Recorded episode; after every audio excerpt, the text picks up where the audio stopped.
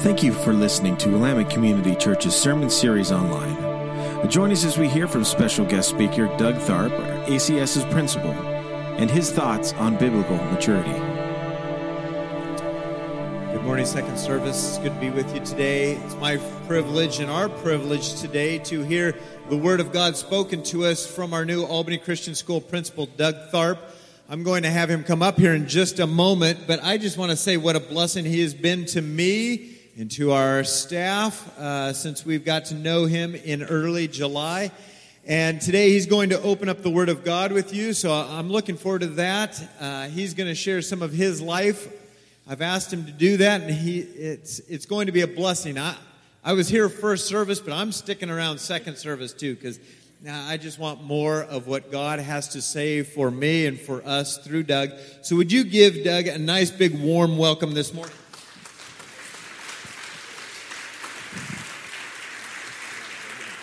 Thank you. Thank you, Pastor Scott. As Pastor Scott said, uh, first service uh, was uh, f- for me a chance to share a little bit about uh, our life, my life, our kids' life, um, in in the context of what it means uh, to grow spiritually. And uh, by no means, I don't think there's any one of us in here who would say we've reached um, our goal, that we're all mature in Christ. Uh, we're all in process, aren't we? And so, for uh, the last three weeks, what we've been going through is the uh, maturity series. And let me start just a little bit uh, by sharing a little bit about my family. Carolyn and I have three boys Ryan, Brett, and Cooper. Brett's in the middle. He is a uh, George Fox graduate, uh, he's an engineering major. He has a little boy Lucas, little girl Anna Leigh. There's our two little grandkids. And uh, he works for uh, Siemens Electric in Portland.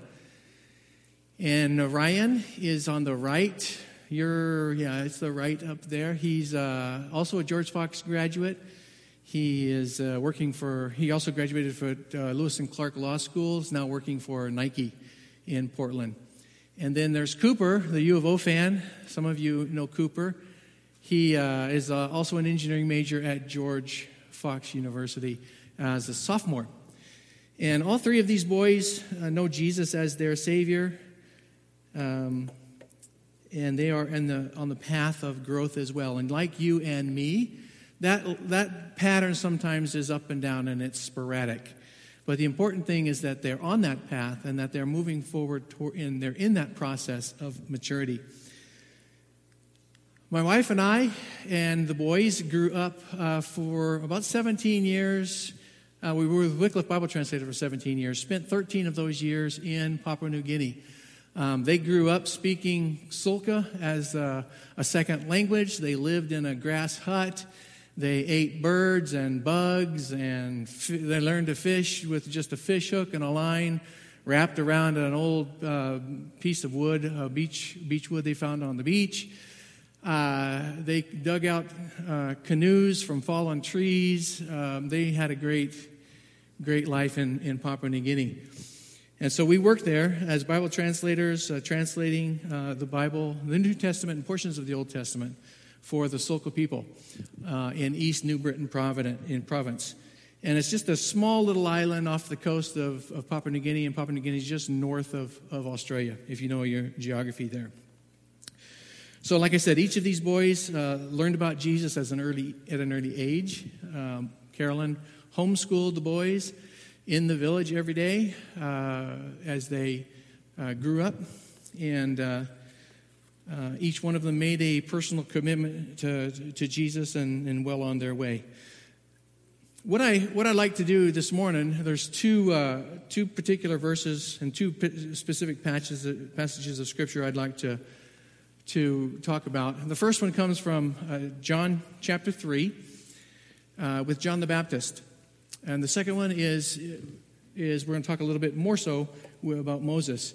And when we talk about spiritual growth or the context of the process of spiritual growth, there's not very much uh, a concise recipe, so to, so to speak. When my wife cooks a meal, she will open up the recipe book and she'll just go line by line do this, do this, do this, do this, and do this, and whammo, she's got a great meal on the table. When it comes to helping us understand the process of Christian growth and Christian maturity, there's not a specific recipe that we can follow. And so we have to kind of take, a, take uh, specific verses and, and passages in Scripture and, and put some, some pieces of these together to come up with with a, a, a particular pathway, so to speak. I wish, I mean, I think a lot of us wish that if there were, if there was a, a recipe that we could follow for the life of Jesus, we, we, we read the stories of Jesus in the Bible, and it's his birth, and then we get one little small section where he's 10 years old, and then we don't hear about him again until he's 30. And the same way for John the Baptist, he's small, uh, as a little baby, and we don't hear from him again until he's on his way into his ministry. And we don't know what happened in those intervening years. How did they grow up? What was the maturing process for them? And so we just kind of have to infer from other passages, and that's what we'll, we'll do this morning. Pastor Scott has been sharing with us that spiritual maturity is more than just coming to church, more than just wearing a t shirt with a nifty Christian slogan on it that it's more about this process. It's a over the course of our life event, and it takes a lot of time and a lot takes a lot of concentration on our part. And so, what I would like to do this morning is is try to infer what Moses, what John the Baptist was concentrating on, and what were some key pieces in their life in those intervening years. So, uh, John in chapter 3, page 888, if you have your Bible there with you.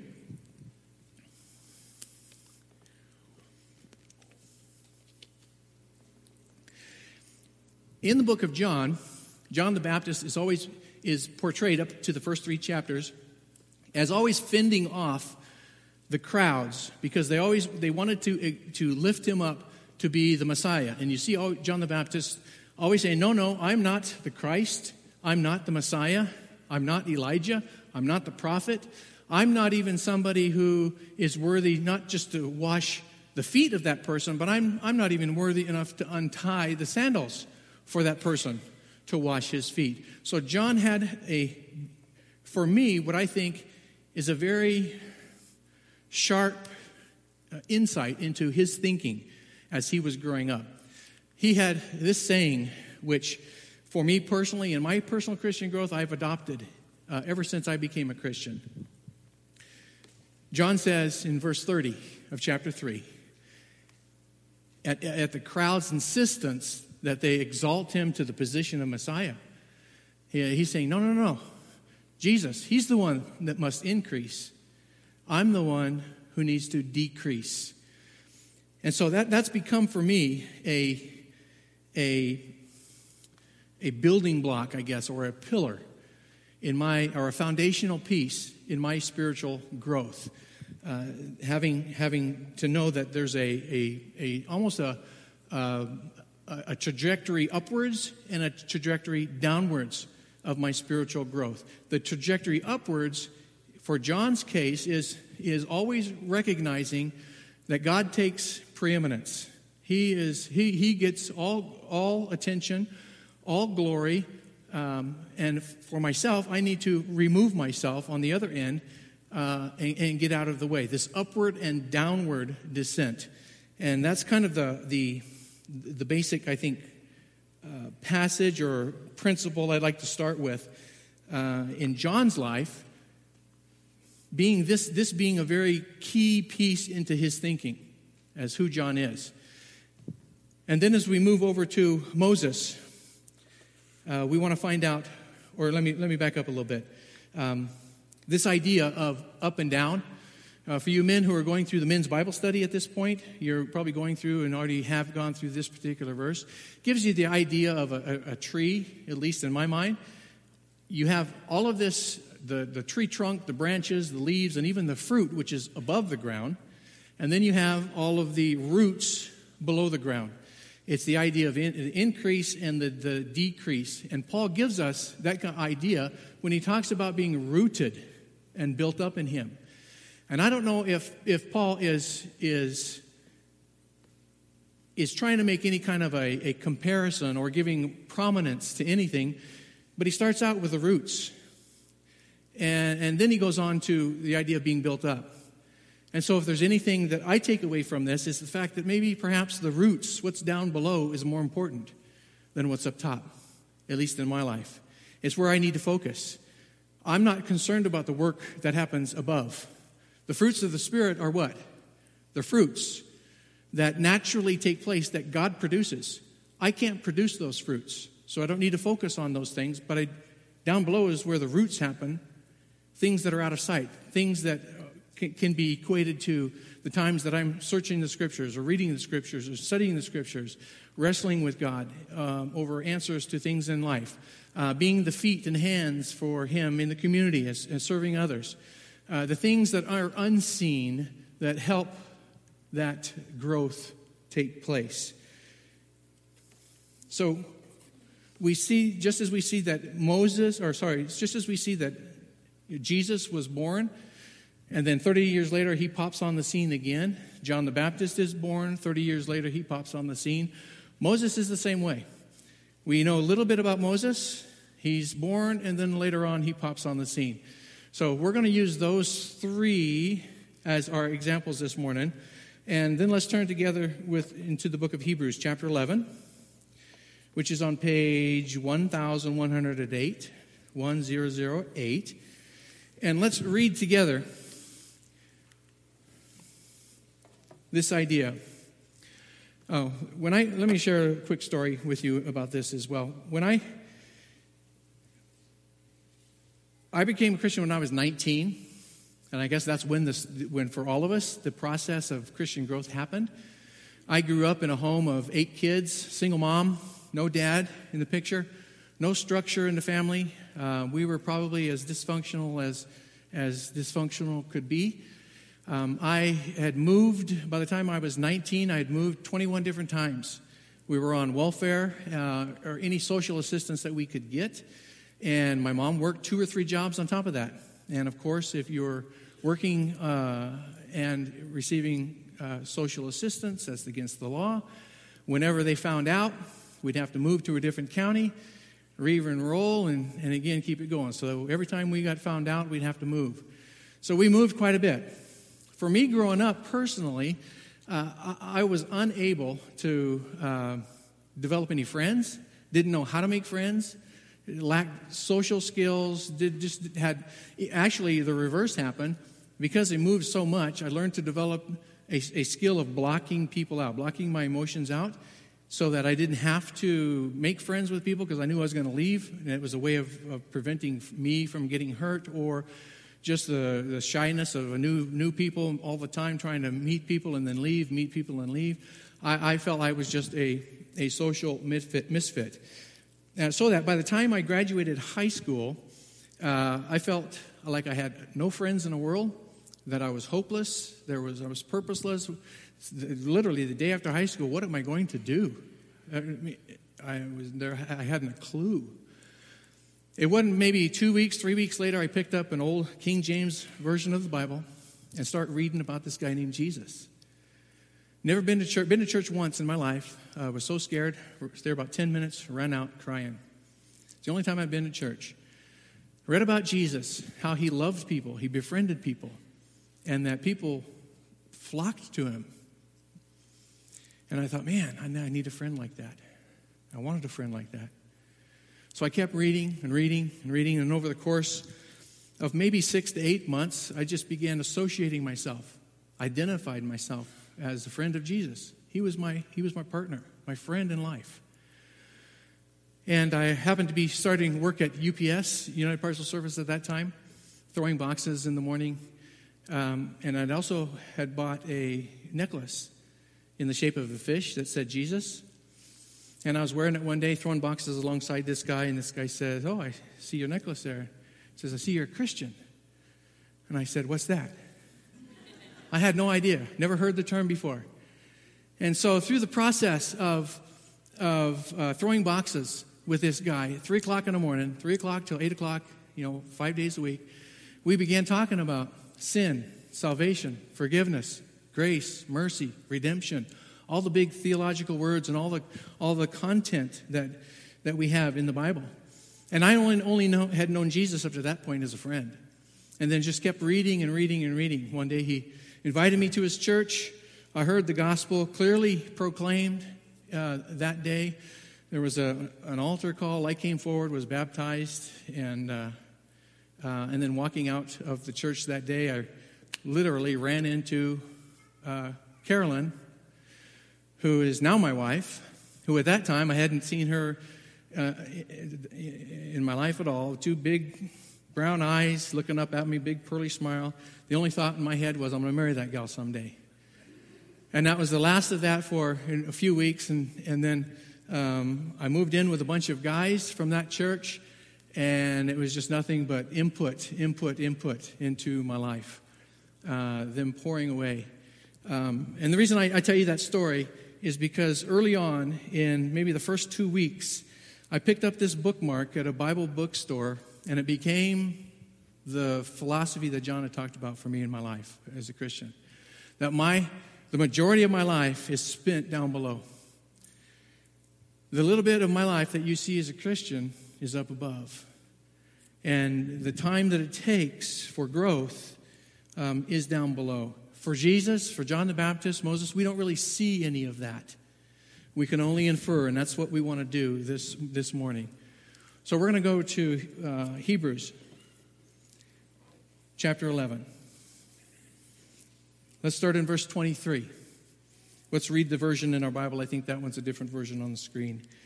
By faith, Moses, when he was born, was hidden for three months by his parents because they saw that the child was beautiful and they were not afraid of the king's edict. 24. By faith, Moses, when he was grown up, refused to be called the son of Pharaoh's daughter, choosing rather to be mistreated with the people of God rather than to enjoy the fleeting pleasures of sin. He considered the reproach of Christ greater wealth than the treasures of Egypt, for he was looking to the reward. So, again, as I mentioned, the first thing that we want to notice, verse 23 talks about Moses being a baby, being born. Verse 24, he's grown up already. There's like 40 years difference between those two verses. But we don't get that. And what is probably being referred to in this context is if you remember the story of Moses, he grew up in Egypt, right? His mom uh, put him on the, the river in a basket because Pharaoh had, had given an order that all babies, uh, male babies, be killed because the Hebrew population was beginning to increase so much they were afraid of an insurgence uh, and, and a taking over of the Egyptians. So Pharaoh called for all male babies to be killed. Here we're told that Moses' parents weren't afraid of that, and they hid him and put him on the Nile. Pharaoh's daughter sees him, saves him. He grows up as an Egyptian, and Stephen tells us in Acts chapter 7 in his story that Moses was taught in all the, the, the, with all the wisdom of Egypt. So he's a highly educated man, uh, but yet we see that uh, uh, in, those, in those years between his, uh, his birth and this age 40, something must have taken, taken place. Because in verse 24, he starts out by saying, by faith. By faith. So what was it that Moses, Moses knew? in this process of growing down. Moses knew who he was. How did that happen? How did Moses know who he was? He identified with God's people. Remember in this story that he chose not to follow Egypt and he chose to not to, uh, to uh, mistreat the people of, of God? So Moses knew exactly who he was. He identified with God's people, uh, even though he had been instructed in all of the wisdom of Egypt. So the question for me is how, how does that happen? Well, if you look in verse 23, it starts out by talking about the faith of who? Moses' parents. Moses' parents.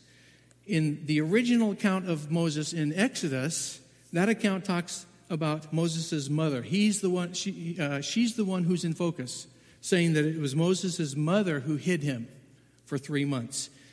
In Acts chapter 7, Stephen talks about the father being in focus, that Moses was raised in his father's house for those three months. And here in Hebrews chapter 11, the focus is on both of the parents, that they were, uh, Moses was hidden for three months by his parents. So it makes me wonder when we're talking about the process of Christian maturity, how influential are parents in that process? Think about your own kids, or think about yourself in light of your parents. How influential were they in your life? How influential are you in the life of your children? Ever heard of Amram and Jochebed before? I never had. Actually, that's Moses' mom and dad's name. They're only mentioned once in the Bible. Numbers 26, 59, only once. But what a huge influence they must have had in Moses' life. Doug Tharp, Carolyn Tharp, insignificant people. But what a huge difference we can make in the lives of our children. Told you we had three boys Ryan, Brett, and Cooper. Each of them were homeschooled in the village up till they were uh, 13, 14 years old. Every single day, Carolyn, my wife, shared the gospel message with them. She was the one who led each of my boys to faith in Christ. They each made a personal commitment to Jesus as their Lord and Savior from her and her influence in their life. Remember when Paul praises Timothy for the faith that's living inside Timothy? And he says, Hey, that's the same faith that was living in your grandmother, Lois, and your mother, Eunice. And it's that transmission of faith, the influence of parents and grandparents in the lives of children and the pro- in that process of spiritual maturity. So I'm hoping at this point you're questioning, thinking, well, what am I doing? How influential am I, am I in the life, the spiritual life of my child? Do I pray with them? Do I read scripture with them? Am I memorizing with them? Am I challenging them? Am I helping them uh, uh, uh, stay on course? We have a huge, huge role to play. And that role helps them identify themselves as children of God, just as Moses identified himself as a children of Israel, right? He identified with God's people. So, the second thing that we notice in this chapter is that Moses chose his course in life. Verse 24 again By faith, Moses, when he was grown up, refused to be called the son of Pharaoh's daughter. He knew who he was. He wasn't Pharaoh's daughter, he wasn't the Egyptian, he was an Israelite. He refused to be called the son of Pharaoh's daughter, choosing rather to be mistreated with the people of God than to enjoy the fleeting pleasures of sin. Moses chose his course in life. He had all of the treasures and all of the pleasures of Egypt, but yet he chose to be mistreated and reproached. When we first went to Papua New Guinea, you're usually invited in to a language group. We were Bible translators, so that means we went into language groups that didn't have a written language, no alphabet. Uh, their language had never been written down. So we were trained in linguistics. We went in as linguists, um, and we would develop, learn the language, develop an alphabet, teach people, the, the children and the adults, to read and write, develop curriculum, and then uh, preschools and kindergartens. And in return, we got to translate the Bible into their language. So it was a dual, dual work. When we first got there, we uh, we thought we had been invited in. As it turns out, on this end, there was a mistake in the, the paperwork uh, of the language group that the survey was taken, and we really actually weren't invited in, but we, it, it's irrelevant but to the story here, but uh, it becomes important later on as you, as you see um, what I'm going to be telling you about. But, anyways, we, we get there, and we notice right away that we weren't wanted. It's not the generous, hospitable group, culture people that we, we were trained and taught it was going to be. People wouldn't talk with us, they wouldn't eat with us, they wouldn't help us when we were uh, sick. Uh, they wouldn't help us uh, on the road. They wouldn't. Uh, we were we were shunned. The kids wouldn't. Were, were not talking with us.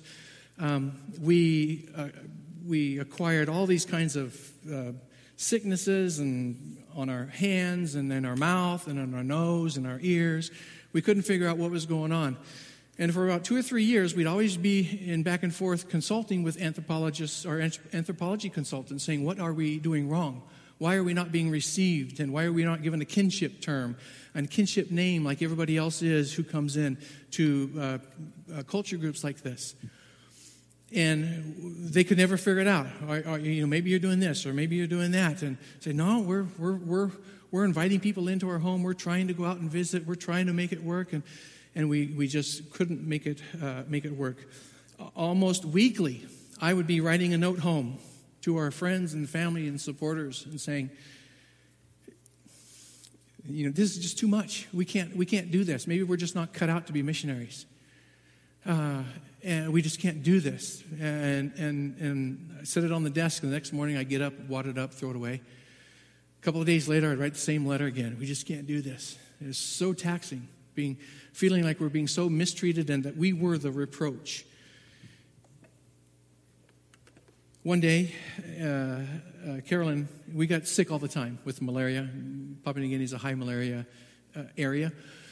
And we'd always get uh, malaria. And protocol was once you, if you take, take, you know, weekly medication so that you don't get malaria. If you do get malaria, then you take medicine every day for two weeks uh, to get rid of it. If you still have malaria after that, then it's more, a lot more serious. It's, it's usually uh, cerebral malaria, and you need in, injectable quinine in your system.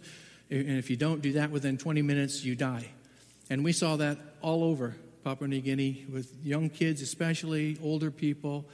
Uh, just because of the, the, the, system there, there's just no time to get anybody to, uh, to treatment in time. So we were seeing people die from malaria all the time. So one, one day, Carolyn had been sick with malaria, given her the dosage for two weeks, and uh, she had improved a little bit, but hadn't improved a, a whole lot. At the end of the two weeks, um, she put her, her lap lap around her. I think that's what, what we call it here? Her, her piece of cloth around her, put head dishes on her head, and had Ryan on her hips, going down to the river. She was going to go do dishes and wash up. She was back within an ice, and I was there just typing on my computer in the my little office area. About 10 minutes later, she comes back on the arm of a village lady, uh, just really peaked and saying she's just tired. And like the sensitive husband I am, I said, okay, why don't you just go lay down there? And I just kept typing away. And it wasn't about, you know, five seconds after she laid down, I hear this shriek. Hey! And as sensitive guy I am, I just, hey, okay? Kept typing away. And I hear another shriek. And I'm thinking, oh, it didn't sound good. I better get up. So I got up and looked at her and saw the scariest sight I've ever seen in my life. She's having a seizure. Every muscle in, and her arms and legs were just stiff as steel, and her, her mouth was clenched shut and foaming at the mouth and breathing. Her eyes were rolled back in her head, and I freaked out, just totally freaked out. I knew that 20 minutes from now, she's going to be dead, or we got to get her that shot real quick. I go rummaging to our medical kit, throwing everything out cannot find a syringe. Basic medical equipment, we take it with us every single time. I cannot find a syringe. I start screaming and yelling at God. Saying, God, why'd you bring us out here? It's your fault. The last words I heard from Carolyn's mom before we left was, Don't let her die out there. And that's the only thought that went through my head right now, screaming at God. And for the life of me, I, I've never done this before in my life, and I don't know why I did it then. I totally, I just lost complete control. You know what a burpee is, right? You used to go up here and you, you squat down like a frog, and your legs go out. I started doing half burpees. I did about six or seven of them, hands in the air, squatted down, jumped back up, hands down. I don't know why I did that. I was just freaking out And the little Tonga, 13 year old kid right here, is just looking at me thinking, what kind of behavior is that? What does that do? Trying to figure out what our culture is. Why do, why do you guys do that? I had no idea. But at the same time, I'm, as I'm doing these burpees, I'm yelling to Tonga, Tonga, run down to the, to the haus sik. There was a little medical clinic, a Catholic medical clinic about a half hour away. Go run and tell, get on the, get on the, the, the radio and, and tell them we need a helicopter. And while I'm still screaming and yelling at God, and we're out in the middle of the South Pacific Ocean, tiny little island. And I knew that we needed to get Carolyn to, to that haus sik. Why? I have no idea because they've never covered, carried anything other than maybe a couple aspirin. Anyways, and, then, and I'm thinking, God, there's just no way. When this happens in the village, it takes at least a half an hour to get four, four, six, or eight guys together. Then it takes another half hour for them to decide on how they're going to build a, a, mat to carry a person. Then it takes them another hour to build it, and then it takes them half hour, 45 minutes to carry them there. And I'm thinking, God, she's she's done, dead. So I, I, I said, God, I'm calling down a little bit more. I said, God, it's your translation. It's your people. These are your people. They're not mine. If you want the local people to have the Bible in their language, you're going to have to do something. And out in the middle of the Pacific, where we are, in this little tiny island, we lived on a little knoll up above the beach uh, road. As soon as I finished praying that prayer, all of a sudden, of all things, a bulldozer comes driving up our knoll and parks right in front of our house, right by our porch, and just stops there. The guy driving it, his face is as, as dark as my shirt, but it's gleaming as bright as the sun. It's not shining, there's just gleam coming from it. And I'm thinking to Tonga, Tonga, or Tonga's gone. I'm thinking whoever else was there at this point, let's get Carolyn onto the bulldozer. And I yelled at this guy, we need a bulldozer road to the haus sik. So I pick up Brett, who's about six months old, and I tell, I give him to somebody and say, Here, take him to the haus sik, and I start running ahead. And as I'm running to, from, to, from our hamlet to the next hamlet, I see the village leader of, of the whole language group come out of his house, leaning over the edge, looking down at us, and he's peaked, white as a, white as a ghost. I don't know why. And I'm still just running ahead. We finally get to the haus sik. Within 20 minutes, and of all things they have, the only thing they have in there is one vial of quinine.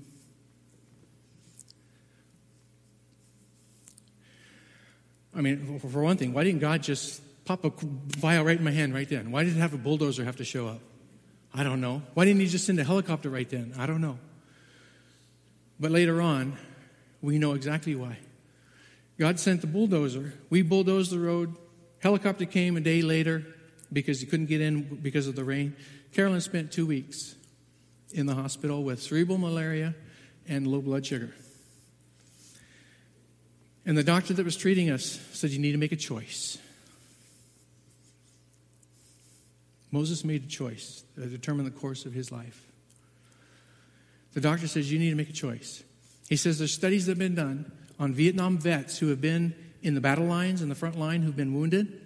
He says, If they do not get back into battle within two weeks, psychologically, they can't do it anymore. So you have two weeks to make a decision whether you're going to go back or not. Of course, that was Carolyn's decision. I couldn't make that for her. In our conversations,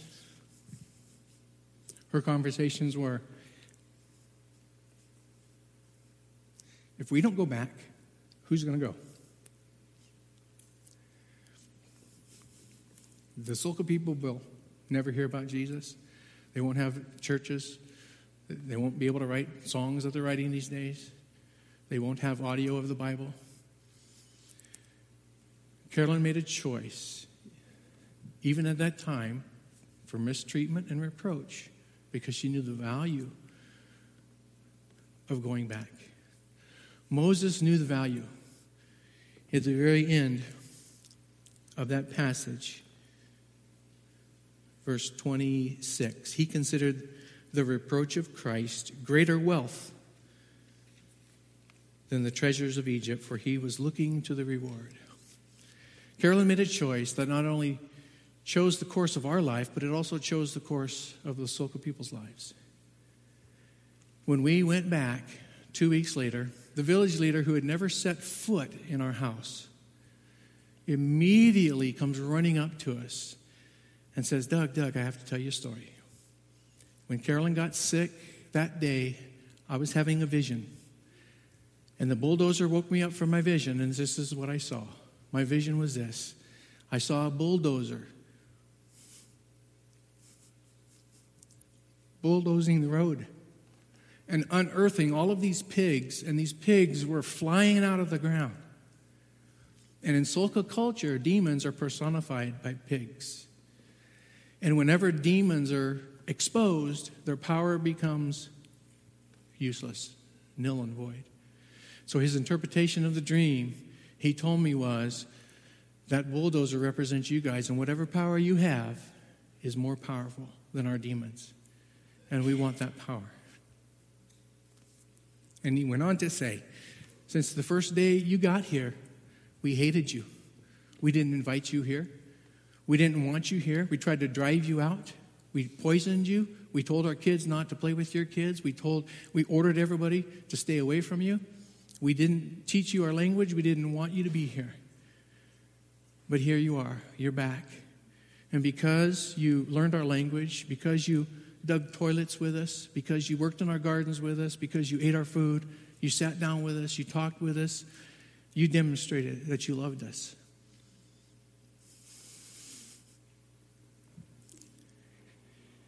And now we want to help with our translation.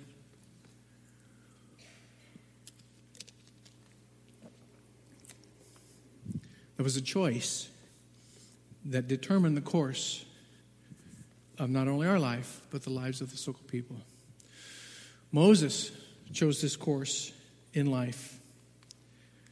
And he also took stand because it was at that point, taking that stand and doing what he did. This is probably a reference to, remember the, in the story of Moses when he uh, was in Egypt and he was seeing this Egyptian brutalize a, a Hebrew, and Moses struck him and killed him. Uh, and then he had to run away to Midian, I believe it was, because Pharaoh put him on the hit list. He was, he was going to kill him. But that also then, that just separated him. Taking that stand for God's people separated him from the pleasures and the treasures of all of Egypt and set him on an entirely different course. He now became the leader of the people of God, the Israelites, to free them from slavery from Egypt. So he took a stand. Moses knew who he was, he chose his course in life, and he took a stand. So, what does that mean for you and me? How can we glean some of these behind the scenes, under the ground principles for our life when it comes to the process of Christian maturity? What does it include for us? Well, obviously, it includes knowing who we are in Christ. Knowing who I am in Christ drives me to do what, what I do. And I think knowing who you are in Christ drives you to do the things that you do. When we first moved to Albany and was unpacking our truck, about a half a dozen guys from Willamette Community Church showed up and helped me unpack and unload our truck. And I, I believe it was Larry Rosen. I asked, I said, How often do you guys do this? Why do you guys do this? He says, That's just who we are. That's what we do. And, and he identified himself with Willamette Community Church. He identified himself as a servant in this ministry of helping people load and unload and move people where they need to go. And it was his identity that drove him to do what, what he did. So I don't know how many of you are, are already connected in that way at, at Willamette Community Church. But if you're not connected at this point, find a way to be connected. Find a way that you can serve sharpen that focus of who you are in Christ. I know Steve, Steve uh, uh, Brayton, is that who it is? Scott Brayton, sorry. Scott Brayton is, he's, he's got a men's ministry where they're, next week, they're going to be cutting wood for, for people who don't have it. And so for me, I'm seeing myself as, yeah, I want to be identified with helping others that way. I want to be part of Willamette Community Church and be there to do that. And so how I view myself, that drives me to do what I do. The more I know that God loves me, that drives me to love others. The, no, the more I know how much I'm forgiven, that drives me to forgive others. Knowing who I am in Christ shapes my spiritual progress. And so, uh, one way is to know who we are in Christ. Second way is simply just to say no. Moses simply refused, right? He refused to be known as, as the son of Pharaoh's daughter. He said, No, it's not who I am. Nope. We can, all kinds of things we can refuse in life, say no to. No is a tough, tough word for us, isn't it? Whether it's time, whether it's, uh, for, in Moses' case, the pleasures and treasures of Egypt, and the pleasures of sin and treasures of life that we have here. Simply saying no shapes us because when we say no, that opens up opportunities now for yes, whatever they may be. Making wise choices. Sometimes no is the wisest choice. Sometimes yes is the wisest choice. Um, I, one of the greatest vague areas for me in life is choosing. Does God give me signs and then I choose? Or do I choose and then I say, oh, well, that was God's will? According to Moses, Moses valued something, which was that reward, and then he chose based on that value. And again, those values are the underlying areas of our life. Choosing wisely. And then the last thing is taking a stand for what you believe. Growing up, I was a, a gym rat. I loved sports. I was involved in sports, played sports in high school. And every sport I played, I stole a uniform and took it home after, after I graduated. Practice uniform and a game uniform. After I became a Christian, I saw myself for, for knowing who I am in Christ. I saw myself as standing for the truth. And every time I opened those dresser drawers, I could see there's no truth there. So I needed to take a stand. Do I want to live for truth or not? Do I want to go back to those coaches and say, here's uniforms I stood, I could probably maybe just slip it under the door and give it back and it's fine, and then I'm okay. But then I'd be avoiding the, you know, the confrontation of just admitting. So I went back to every coach, basketball coach, volleyball coach, baseball coach, and said, hey, uh, I want to live for the truth now. I'm a Christian. I believe in Jesus Christ. I believe He's the truth. I don't want to. I stole these from you guys. I want to give them back that freed, I, I, did not realize how much of a weight of guilt and shame that had on me until it was lifted. And that opened up avenues of new growth in my process of, of Christian maturity. It opened up avenues I never thought of simply because there's no shame and no guilt in that area anymore. Simply taking a stand for what we believe. So, taking a stand is part of the maturing process. Making wise choices is part of the maturing process. And knowing who you are in Christ. In order for Jesus, for me at least in my life, to in, uh, as, as He increases, then there needs to be some downward growth in my life to make that happen. Uh, being rooted and built up for me as part of that maturing process. So Jesus must increase and I must decrease. Let's pray. Father, we're so thankful that you don't leave us to our own devices, that, that we're not uh, uh, left alone. Thank you that you pursue us. You pursue us, you capture us, you demonstrate how much you love us.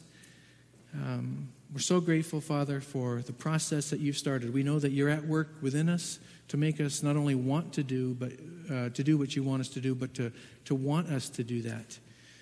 And so, as we leave this place this morning, we ask that you would speak to our hearts, convict us deeply, uh, to allow you um, access into the inner regions, the depths of our, of our life, that we would turn them over to you. And most of all, we thank you for our Savior Jesus. It's because of him we're here. Amen. Thank you for listening to Willamette Community Church's Sermon Series Online. Join us again next week as we continue our study.